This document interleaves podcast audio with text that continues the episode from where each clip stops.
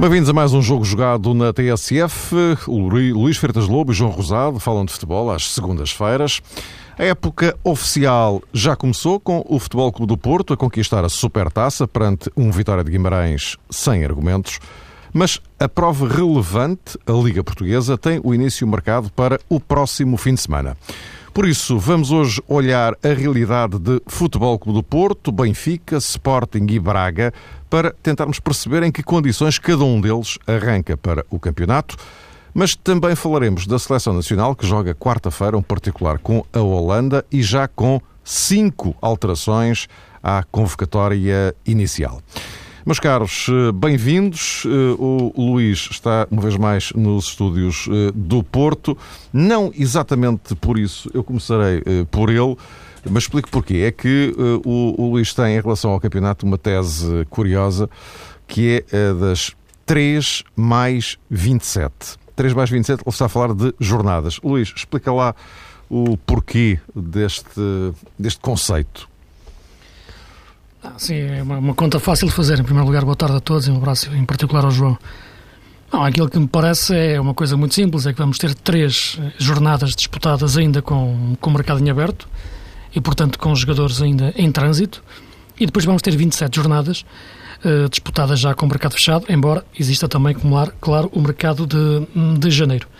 E, portanto, muitas vezes, ou quase sempre, as 27 jornadas que são disputadas depois das 3 iniciais são jogadas em parâmetros completamente diferentes em relação àquilo que são as equipas. E basta recordar o que foi a época passada, com Hulk e Witzel a fazer as primeiras jornadas pelo Benfica e pelo Porto, recordar a primeira jornada do campeonato em que Lima jogou pelo Braga contra o Benfica e a primeira jornada da segunda volta em que Lima jogou pelo Benfica contra o Braga e até marcou um golo.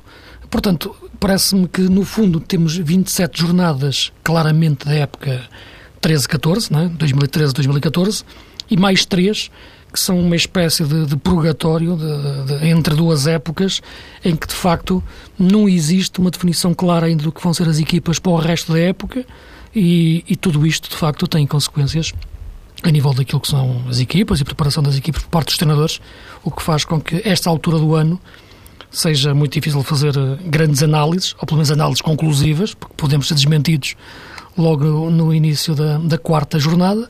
E são 3 jornadas que me parecem não fazer muito sentido à luz daquilo que deve ser uma realidade e uma verdade esportiva com as equipas equilibradas nos seus plantéis, porque à quarta jornada eles podem ser quase substancialmente diferentes. João está aqui a abanar com a cabeça? Sim. Isto conta também. Conta muito. Boa tarde, um grande abraço também para o Luís. Penso que esta questão conta porque normalmente os clubes que conseguem, apesar de tudo, a calcular melhor estas situações, partem um bocadinho à frente. E o Futebol Clube do Porto, nesse aspecto, parece-me ser, independentemente daquilo que pode acontecer com um jogador como o Jackson Martínez, o próprio Fernando, o próprio Mangalá, mas normalmente tem dado nota de uma preparação especial nessa matéria e, sobretudo, de ser capaz de se calcular. Se calhar esta vitória, diante do Vitória de Guimarães na Supertaça Portuguesa, representa um pouco de tudo isto, da maneira como uma equipa consegue manter-se estruturada, da forma como as coisas são planeadas e, sobretudo, visto o mercado com olhos diferentes de todos os outros. O Porto, como é óbvio, jogou diante do Guimarães sem Moutinho e sem Rames e não se notaram muito essas ausências. Ainda é cedo, aceito que sim, dizer que isso vai ser uma constante no campeonato. E o adversário também tinha características diferentes, não foi propriamente um opositor muito forte, não é? Sim, o Porto também não deixou, não é, Mário? O Futebol Clube do Porto, é verdade, essa noção que temos a propósito do Vitória de Guimarães, lá está uma equipa totalmente transformada do meio campo para a frente em comparação com a equipa que ganhou a Taça de Portugal, mas a forma como o Porto entrou no jogo também não, deixou margem para se poder avaliar se o Vitória de Guimarães estaria ou não em condições de repetir uma nova conquista. Por isso eu salientava este aspecto, apesar do mercado ainda estar em aberto, apesar de termos 3 jornadas no campeonato em que inúmeros pontos de interrogação se levantam, e na terceira jornada temos um Sporting Benfica, apesar de tudo isso, parece-me que aquilo que o arranque oficial da temporada representou em Portugal tem muito a ver com a preparação à parte que o Porto tem comparativamente a todos os outros. E não por acaso, o Luís há pouco até mencionava os casos de Hulk, as saídas de Javi e também de Witzel no Benfica, o facto de Lima ter jogado na primeira ronda pelo Sporting Braga a temporada transata, por sinal no Estádio da Luz, aquele empate a 2 bolas do Benfica diante do Braga, tudo isso aconteceu, mas se percebermos bem, não foi isso depois que impediu o Futebol Clube do Porto de juntar mais um título nacional àqueles que têm. E neste momento, para mim, uma das conclusões da pré-temporada tem a ver com isso, com a forma mais estruturada como alguns continuam a atuar face a outros que têm realmente um futuro muito indefinido. E pegando justamente por futuro muito indefinido, estarias a reportar-te especificamente ao Benfica?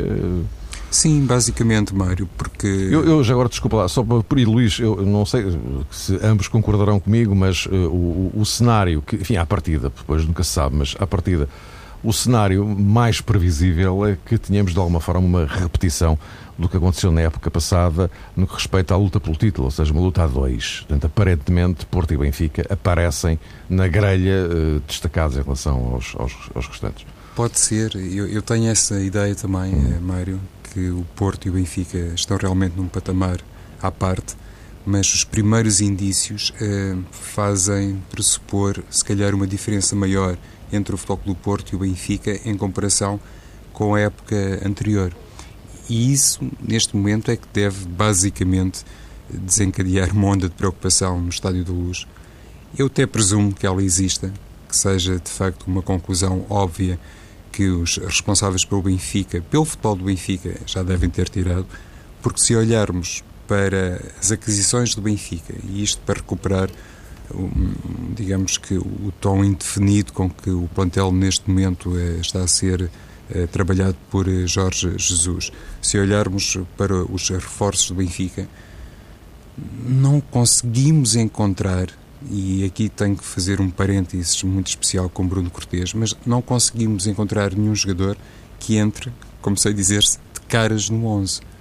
Toda a gente já percebeu que Markovic é um excelente jogador, Suenam tem as suas credenciais, evidentemente Juricic também mostra muita qualidade, mas o 11 tipo de Jorge Jesus, se nos abstrairmos da questão do lateral esquerdo, assim numa primeira ideia, se calhar não pode pactuar, deixa-me dizer assim, Mário, com nenhum reforço contratado este ano.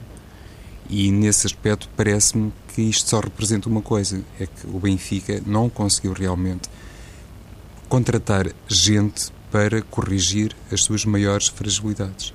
E aqui, mais uma vez, temos que mencionar o nome de Bruno Cortez, porque o único jogador, e por sinal o mais utilizado por Jesus na pré-temporada, o único jogador que pegou destaque no 11, é aquele que claramente suscita também maiores dúvidas, sobretudo no que toca ao seu comportamento defensivo. Por isso, quando eu falo em definições do Benfica, tem muito a ver com isto. Continuam, se calhar, no 11 os mesmos do ano passado, mas as lacunas permanecem. Isso por si poderia não ser um mau sinal, mas o Benfica tem problemas para resolver que, na minha opinião, ainda não conseguiu ultrapassar. Pelo menos a avaliar os resultados. Sim. Antes de passar a bola ao Luís, para ele também se pronunciar sobre este contexto, já agora só uma coisa, porque eu estava aqui a pensar, o 11 inicial do Porto, com o Vitória de Guimarães, também só tinha o Alicá. Ok, o Fuchila, mas enfim, o Fuchila se calhar jogou porque não podia haver Danilo, não é? Porque se calhar teria sido Danilo. Portanto, também aqui tens uma novidade apenas, de facto, no 11 titular, não é? Correto, mas o Porto ganhou, Mário, foi campeão nacional. Ok, por isso é que eu estou a tentar enquadrar para ver, perceber a tua lógica. A época passada é uma equipa que conseguiu, digamos que, atingir o seu objetivo máximo, entrou outra vez a ganhar nesta pré-época, ou nesta época, é melhor dizer assim. Sim, é a época. É a época, correto, Mário, foi, de facto, o arranque oficial, nem de propósito, mas com um treinador novo, soube conservar aquilo que o ano passado lhe permitiu precisamente, se calhar numa reta final até contra algumas previsões, ganhar o campeonato português. Por isso o Futebol Clube do Porto nisso, se quisermos, não cometeu o disparate de mudar muito, porque é uma equipa nesse sentido, mais intocável. O Benfica é que precisaria, penso eu, de ter já neste momento soluções mais credíveis e, sobretudo, daquelas que fizessem pensar numa correção das tais dificuldades que, no ano passado, foram muito comuns. Luís, olhando para estas duas componentes, o que é que te parece? Sim, é verdade. E, se quiseres, podes juntar também a tua tese das três jornadas, não é? Que é, havendo baixas de última hora de um lado e do outro, quem é que pode sair mais abanado face àquilo que existe neste momento, esta para a realidade atual, não é? Pois claro, isso depende, não é? Mas pegando um pouco naquilo que o João está a dizer, e é verdade o que ele diz, mais em relação à questão do Benfica, também em relação à questão eventual questão do mercado, digamos assim, porque a indefinição que ele diz é verdade, e no mercado a possibilidade de sair um jogador como Matites, hoje lia-se também a questão de Luizão, ou até de Sálvio, pode ser muito, afetar ainda mais a tal indefinição que existe na equipa, ou pelo menos a análise que é feita em relação à época passada e não se detectar que a equipa tenha melhorado em alguns pontos-chave.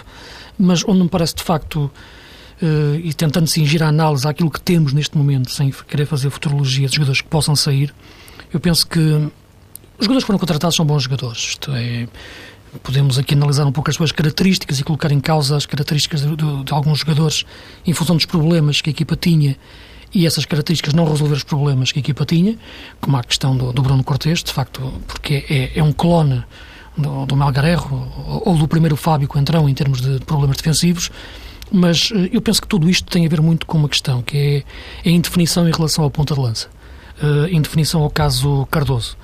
E mesmo que esteja definido, decidido, como eu penso que devia estar, que o jogador não continua na próxima época, o Benfica teria já ter resolvido esse problema do ponta-lança. Há agora a questão de eventualmente ter contratado o Funes Mori, e penso que é um jogador que, embora nos últimos anos tenha tido muitos problemas, baixou muito de rendimento e de forma até intrigante para quem o conhecia no início de carreira, porque jogava muito bem no River e agora deixou quase de jogar, mas aquilo que dizia é que a questão de não ter Cardoso, ou não ter um jogador das características de Cardoso, altera completamente a forma de jogar do Benfica, ou pelo menos a forma de atacar. E, portanto, esta questão está a levantar muitas dúvidas em relação àquilo que Jorge Jesus pode fazer ou pode rotinar para a equipa e melhorar a sua forma de jogar em muitos aspectos. Neste momento, Lima-se como o ponta-lança da equipa é diferente do Lima, que joga um pouco em torno de um ponta-lança mais fixo, como a época passada aconteceu em relação a Cardoso. E a questão de jogar ou não com dois avançados tão puros como estes, condiciona a afirmação e a aposta clara de Juricic, que é um 10, e Markovic, que é um segundo avançado, mas não tão avançado, digamos assim, como Lima. E, portanto, eu penso que esta indefinição em relação ao ponta-lança está a arrastar todo o processo ofensivo do Benfica, e sabemos, como já dizia a semana passada, a importância que tem o Benfica saber como ataca para saber como defende, porque os equilíbrios são feitos a partir da forma como a equipa se recupera após perder a bola. E, portanto, eu acho que este é o ponto fundamental que está a condicionar muito o jogo do Benfica neste início da época, em definição em relação ao ponta-de-lança, porque é uma equipa estranha, neste momento desperdiça uma posição, isto é, o modelo de jogo do Jorge Jesus neste momento está a desperdiçar uma posição que é o seu ponta-de-lança, e sem definir de uma vez por todas se fica ou não com aquele tipo com o Cardoso, ou se vai ter um jogador daquele tipo, é muito complicado o Jorge Jesus definir uma forma de jogar de forma clara, não é? Ainda para recuperar um bocadinho daquilo que há pouco foi questionado pelo Mário Fernando, eu costumo dizer isto, não obviamente em jeito de concurso, mas penso que é fácil observarmos que o Futebol Clube do Porto continua a ter o melhor guarda-redes do campeonato português, o melhor lateral direito, o melhor lateral esquerdo, um dos melhores médios defensivos, um dos melhores médios de ataque. Saiu o Moutinho, mas ficou este rejuvenescido Lucho González. Tem o melhor avançado de centro, Jackson Martínez. Lá está, Mário. Aquilo que há pouco me perguntavas, o Futebol Clube do Porto pouco mudou diante do Vitória de Guimarães, poucas mudanças apresentou diante do Vitória de Guimarães, mas tem toda esta estrutura incontestável.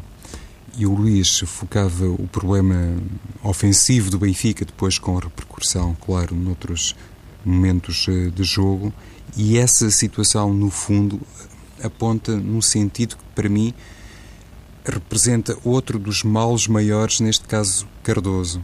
É que, imaginando que o jogador fica mesmo no plantel do Benfica, não sei se fica, se não, eu tenho a opinião do Luís, ou ficaria Cardoso ou Jorge Jesus, no limite, os dois. Acho muito complicado, mas isto já é uma conversa muito recorrente.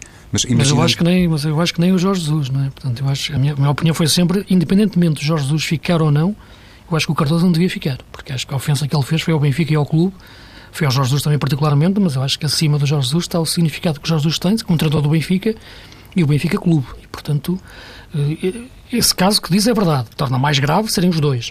Mas mesmo que o Jorge Jesus saísse, eu acho que o Cardoso não devia ficar, porque o Benfica devia se dar ao respeito de não ficar com um jogador que empurra um treinador, acusa um colega e faz aquela cena que fez no final de um jogo em que a equipa tinha perdido, não é? Certo. Mas isto é a minha opinião apenas. Claro, e muito bem, eu acho que poderia ficar se eventualmente o caso tivesse sido resolvido com outra celeridade, mas acho que os dois, de facto, representaria, digamos que, uma situação impossível para o Benfica sustentar no futuro.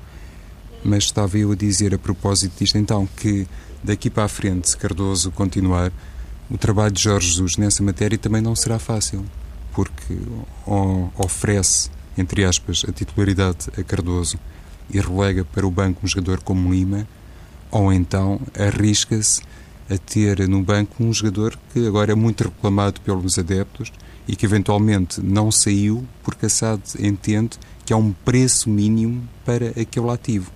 E isso é um problema, se quisermos, também de foro extra-técnico que deve apoquentar imenso Jorge Jesus. Como diz o Luís, e eu também penso isto há muito tempo e tenho dito, o Benfica dificilmente, tirando aqueles casos, enfim, mais tradicionais no futebol português, dificilmente pode ter uma estrutura com 10, 2 avançados e 2 flanqueadores. Ora bem, quando falamos de indefinição, no fundo, estamos sempre a falar destas coisas. Destas questões, exatamente. Eu propunha-vos agora que, fazendo de alguma forma também a ponte para o Sporting e para o Braga, questioná-los sobre isto. Até que ponto é que as campanhas europeias podem vir a influenciar o andamento de Porto e Benfica? Enfim, pelo menos até ao fim do ano, entendemos até dezembro, uma vez que ambos vão fazer a fase de grupos da Liga dos Campeões.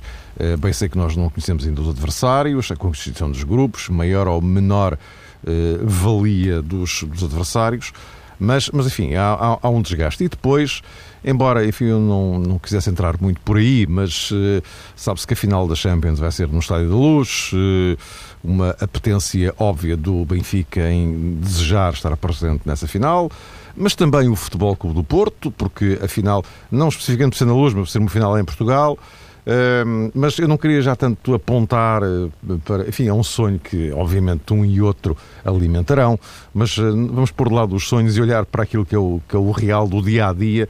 Até que ponto é que as campanhas europeias, Luís, de Porto e Benfica podem vir a influenciar também o andamento dos dois no campeonato? É evidente que sim, que podem, mas temos que depois ver jogo a jogo em relação ao calendário e até o jogo imediatamente a seguir a essa prova europeia, o grau de dificuldade desse jogo, que a repercussão pode ter em termos até pontuais. Agora, neste momento, a primeira tentação, olhando essa questão, é pensarmos que, não estando o Sporting nas competições europeias, se isso pode se traduzir numa vantagem para a equipa e para a equipa conseguir ter menos desgaste, não é? Digamos assim. Penso que em relação ao Benfica e Porto... Destes quatro é o único que não está na Europa, portanto... Exato. E é mal por um lado, mas por outro. Mas diz, em relação ao Porto e Benfica, primeiro. Sim, repara, até podemos recordar a questão que aconteceu com o Braga aqui há 3 épocas, 2010, em que o Braga luta pelo título até à última jornada, que é um ano em que o Braga não joga as competições europeias, porque é eliminado no play-off da Liga Europa pelo Elfsborg. E, portanto, é o ano em que o Braga joga pelo título até à última jornada. Fica em segundo lugar. E, portanto, é evidente que a questão de não ter jogado as competições europeias foi importante para a equipa estar totalmente concentrada no campeonato e não existir o tal desgaste em relação ao jogo imediatamente a seguir.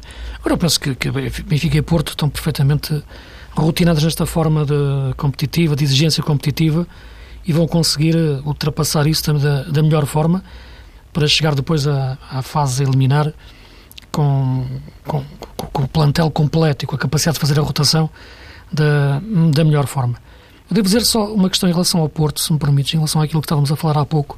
O Porto ganhou tranquilamente ao Vitória de Guimarães, numa estratégia de jogo em que o Rui Vitória, penso que acabou por não acertar desta vez, ao contrário do que muito tem feito.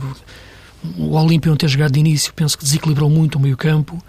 O facto do Moreno andar a perseguir o Lucho arrastou muitas marcações no meio-campo do Vitória, e o Porto teve ali uma autoestrada quase sempre no corredor central, quando o Moreno saía, e depois também no flanco direito, com as subidas de Fuchila e Varela. E, portanto, com o Vitória de Guimarães, com Barrientos e Crivellaro, perdeu pressão mais à frente, e, portanto, o Porto passeou naquela primeira parte. Aliás, o melhor Vitória foi quando tentou discutir o jogo, não o resultado, porque já estava 3-0, foi quando tirou o Barrientos, médio ofensivo, e meteu um médio defensivo, o Olímpio. Mas em relação ao Porto, eu neste momento ainda não sei qual é o modelo de jogo preferencial do Paulo Fonseca, sinceramente. Não é que o Porto está a jogar bem, claro. A equipa, como dizia o João há pouco, não mudou muito em relação à época passada em termos de princípios, digamos assim, do seu meio-campo. Há aquela questão de um médio estar a jogar mais perto do Fernando, o que talvez se calhar ainda confunde mais o Fernando do que, porque está habituado a jogar sozinho naquela posição, do que aquele segundo médio. Mas aquele segundo médio tem que se soltar mais, mas isso penso que com Defur já aconteceu mais no jogo frente ao Vitória, caindo muito na esquerda. Agora, o que o Paulo Fonseca dizia muito no início, quando chegou ao Porto, e era o que ele fazia no Passos de Ferreira, era a preferência por um jogo mais interior, e era onde o Porto também era muito forte a época passada, com o Moutinho, o Lucho, o Rames a jogar nas zonas interiores, o Fernando sair de trás. Era um Porto muito forte no corredor central. Esta época estamos a ver um Porto, ao contrário do que dizia o Paulo Fonseca no início, que também ia privilegiar o mesmo jogo interior, e também como fazia no Passos Ferreira, quando o Josué jogava com o Vítor, o Luís Carlos e o André Leão na zona central, um Porto mais forte nos corredores laterais, nos flancos, já com extremos puros, como o Alicá e o Varela. Fazem bem as diagonais, mas já não existe o tal extremo que joga tão por dentro, ou mesmo como um 10, como o Rames. E neste momento é a principal dúvida que eu tenho, é perceber qual vai ser verdadeiramente o modelo de jogo do Porto esta época. Porque desde que começou a pré-época, desde o primeiro jogo, e desde que o Paulo Fonseca começou a falar, até agora, até o último jogo, antes do início do campeonato, o Porto tem mudado. O Porto tem jogado menos pelas zonas interiores e está cada vez mais a jogar pelos flancos. Para além dos extremos, tem os laterais, que sabemos que são fortíssimos a atacar. Até que ponto isto pode mudar a forma de jogar da equipa? Também pode ter a ver muito, pode encaixar muito naquilo que estávamos a falar, isto é, que depois alternativas poderá ter no plantel para corresponder sempre a esta forma de jogar. Por isso eu falava-te na semana passada, perdão. O Porto tem Danilo e Alexandro, dois grandes laterais, mas depois recuperou Fuchila apenas, que na época passada não jogava, numa gestão de balneário diferente, mudou o treinador, opção diferente. Não há outra alternativa para jogar a lateral. E, portanto, eu penso que o Porto aí está incompleto. Mesmo nos extremos puros, há Varela, há Alicá, agora ainda há dúvida em relação a Kelvin ou Iturbe, e depois não há mais alternativas. Não sei se o Porto ainda vai ao mercado buscar algum extremo. Bernard já percebemos que vai para o Shakhtar, depois de uma loucura cometida pelo clube ucraniano. Mas era o tal jogador que podia encaixar melhor nesta forma de jogar do Paulo Fonseca, que é com extremos, que é diferente daquela que fazia no Passos, e é diferente daquela que ele disse e que o Porto estava a jogar no início da pré-época. Isso também tem a ver muito depois com a gestão, com as competições europeias, porque se o plantel for este, será mais difícil fazer essa gestão com este modelo de jogo. João, e as Europas, e podes fazer a ponte para o Sporting e o Braga também, já agora. Ok.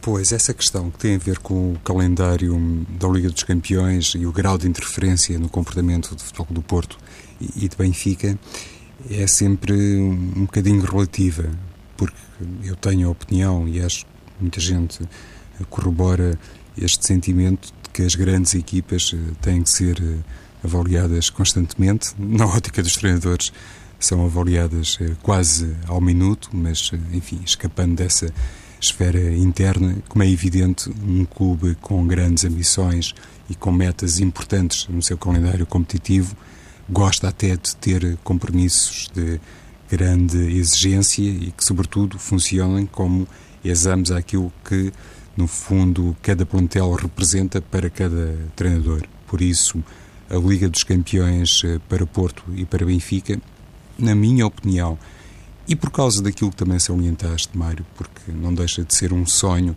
jogar a final no Estádio da Luz para Porto e para Benfica, o Benfica pelos motivos óbvios e o Futebol Clube do Porto pelos óbvios motivos, mas a partir daí julgo que até é um estímulo, é um aspecto francamente estimulante ter à terça ou à quarta-feira jogos com grandes equipas para depois também Paulo Fonseca e Jorge Jesus perceberem de facto até onde podem chegar. Isso também depois, obviamente, que encaixa na realidade um pouco à parte de Sporting Clube Portugal e de Sporting Braga. Sporting Braga na Liga Europa, à partida, vai continuar, pelo menos penso que o favoritismo lhe pode ser atribuído neste duelo com os romenos. A partir daí isola-se de facto o Sporting Clube Portugal, porque é a única equipa destes grandes, digamos assim, para fazer aqui, digamos que o reconhecimento oficial que já foi promovido pela Liga de Clubes, mas dos quatro grandes, o Sporting Clube Portugal é aquele que não tem calendário externo, não participa nas competições europeias. Se isso vai ser vantajoso para a equipa, eu penso que pode ser, independentemente do calendário português da Primeira Liga, como é óbvio, reservar para o Sporting, salvo erro, no segundo terço, 2 ou 3 jogos com um grau de dificuldade, podemos desde já antever como máximo. Salvo erro, o Sporting vai ter que jogar no Dragão, em Braga e em Guimarães no segundo terço. Ou seja, no segundo terço do campeonato. Nesse sentido, parece-me que também pode enfrentar numa determinada fase, digamos que um ciclo de jogos mais exigente, mais apurado, que depois, obviamente, também vai proporcionar ao Leonardo Jardim um tipo de gestão absolutamente diferente. O facto de o Sporting correr por fora e não ter também nenhum compromisso internacional facilitará, na minha perspectiva, o trabalho que está a ser feito por Leonardo Jardim, porque tem uma equipa, quer se queira, quer não, com muita juventude, e estando ela, digamos que mais liberta de outras responsabilidades, penso que pode dar origem a uma performance desportiva superior. A grande questão, passando um bocadinho por cima das questões que há pouco o Luís frisou a propósito do Futebol Clube do Porto, também um pouco mais teria a acrescentar, eventualmente frisar este aspecto que inclusivamente serviu de mote à nossa introdução no programa, que tem a ver com o mercado, tem a ver com a permanência ou não de Jackson Martínez. Isso também seria altamente problemático para Paulo Fonseca, digamos que reformular o sentido ofensivo da equipa com base nessa eventual substituição, mas passando por cima disso e voltando ao Sporting, no fundo, digamos que a interrogação central prende-se com o modelo de jogo, lá está, e se calhar numa fase mais imediata com o sistema de jogo, saber até que ponto é que este Sporting pode ou não situar-se no 4-4-2 que ontem, durante a primeira parte, foi exibido frente à Fiorentina. Mas o que é que pensas disto? Até porque o Leonardo Jardim, e pegando justamente no que falava o João, o Leonardo Jardim, pelo menos a ideia que fica desta pré-temporada, para o arranque do campeonato, é que finalmente o Sporting tem uma lógica. Ali há uma coisa, um sentido de jogo, que era uma coisa que eu não sei há muito tempo no Sporting. E para já, talvez uma vitória interna importante do Leonardo Jardim. E depois, pode ser 4-3-3, como tem, pode ser 4-4-2, como se viu ontem, não é? Sim, em relação ao jogo de ontem, sim, de facto foi uma novidade e penso que o Leonardo Jardim está a pensar bem, ou pelo menos está a mexer bem naquilo que tem ao seu dispor, e o sistema que ele apresentou ontem, o 4-4-2, com o Heleno Carvalho e o Reinaldo atrás, e depois permitindo que um jogador mais à frente vá girando em torno do Montero, pode ser uma ideia interessante, até sobretudo para a equipa se proteger defensivamente, isto é, metendo mais homens no meio campo, o Gerson Magrão ali a jogar sobre a esquerda, mas mais para fechar aquele corredor e para ocupar aquela posição em zonas interiores, e abrindo depois o flanco para o Wilson Eduardo, como sabemos é um jogador que tanto joga como extremo, como joga como segundo avançado solto na zona central.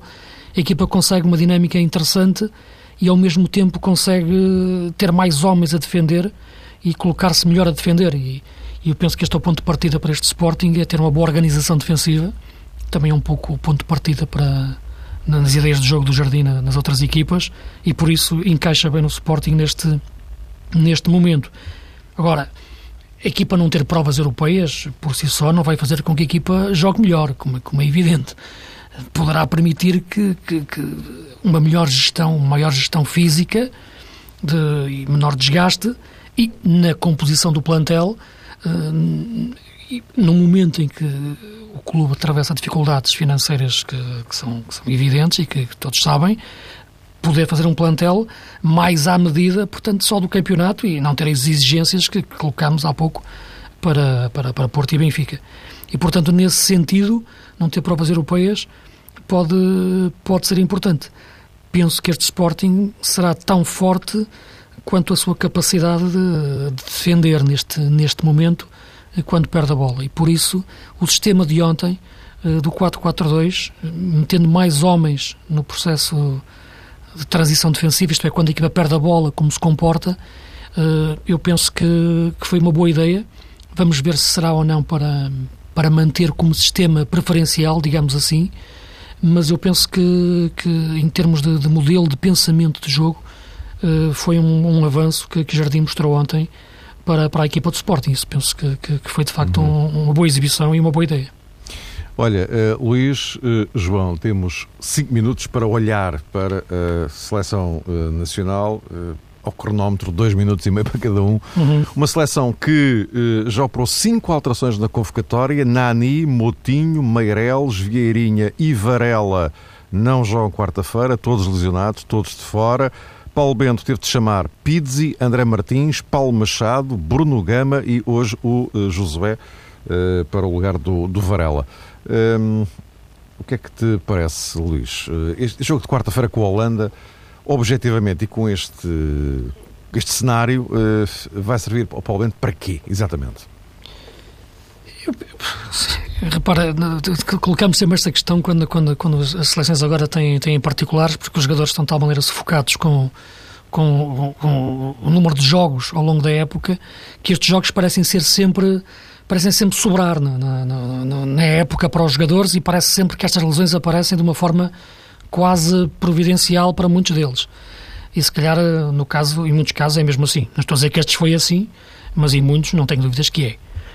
Este jogo, no entanto, pode ser muito útil, como o Paulo Bento dizia, porque desta vez não é o Luxemburgo nem o Panamá, com quem jogamos as últimas vezes nesta altura do ano, é a Holanda, e vai obrigar os jogadores, e vai motivar os jogadores até para uma exibição mais aplicada, uma atitude diferente, e isso é muito importante para o compromisso que temos com a Irlanda do Norte pouco depois, ali no início de setembro.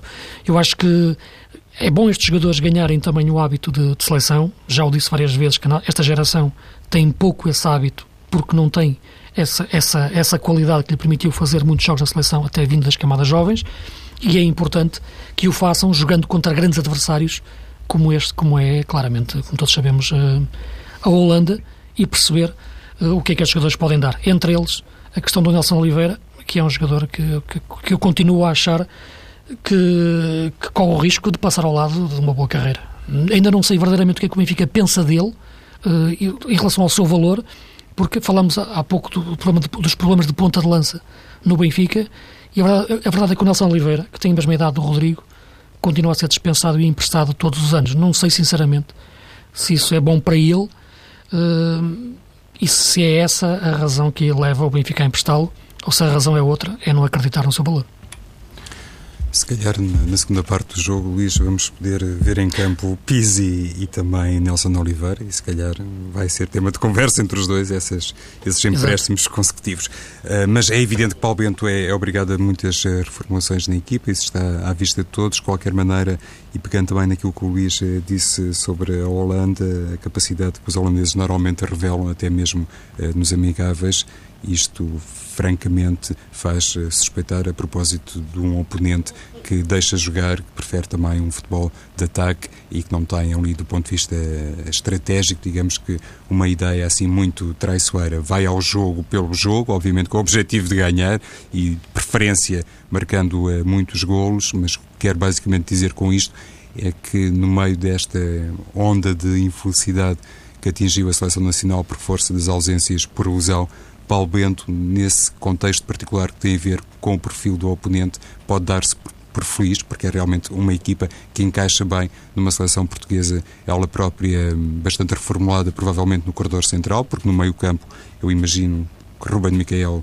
e Miguel Veloso neste momento são indiscutíveis. Bom, Miguel Veloso seria em qualquer circunstância, imagino, mas Ruben Miquel claramente emerge como um dos nomes mais para Paulo Bento, e depois eventualmente aproveitar Dani, que está num magnífico momento de forma, talvez no corredor central ou inclusivamente numa das laterais. O que é facto é que Paulo Bento tem aqui um teste importante e que vai servir sobretudo para percebermos, eu estava a falar a propósito de Dani e da colocação em campo de Dani, para percebermos se frente a uma Holanda claramente de tração à frente, se esta Seleção Nacional tem também um 4-4-2, enfim, previsto como plano B, ou se vai insistir no 4-3-3 de princípio a fim do jogo. E nessa matéria e nesse sentido, a própria colocação de Dani per si demonstrará quais são as intenções verdadeiras de Paulo Bento. Meus caros, voltamos a encontrar-nos para a semana para olharmos as consequências da primeira jornada do campeonato. Até para a semana.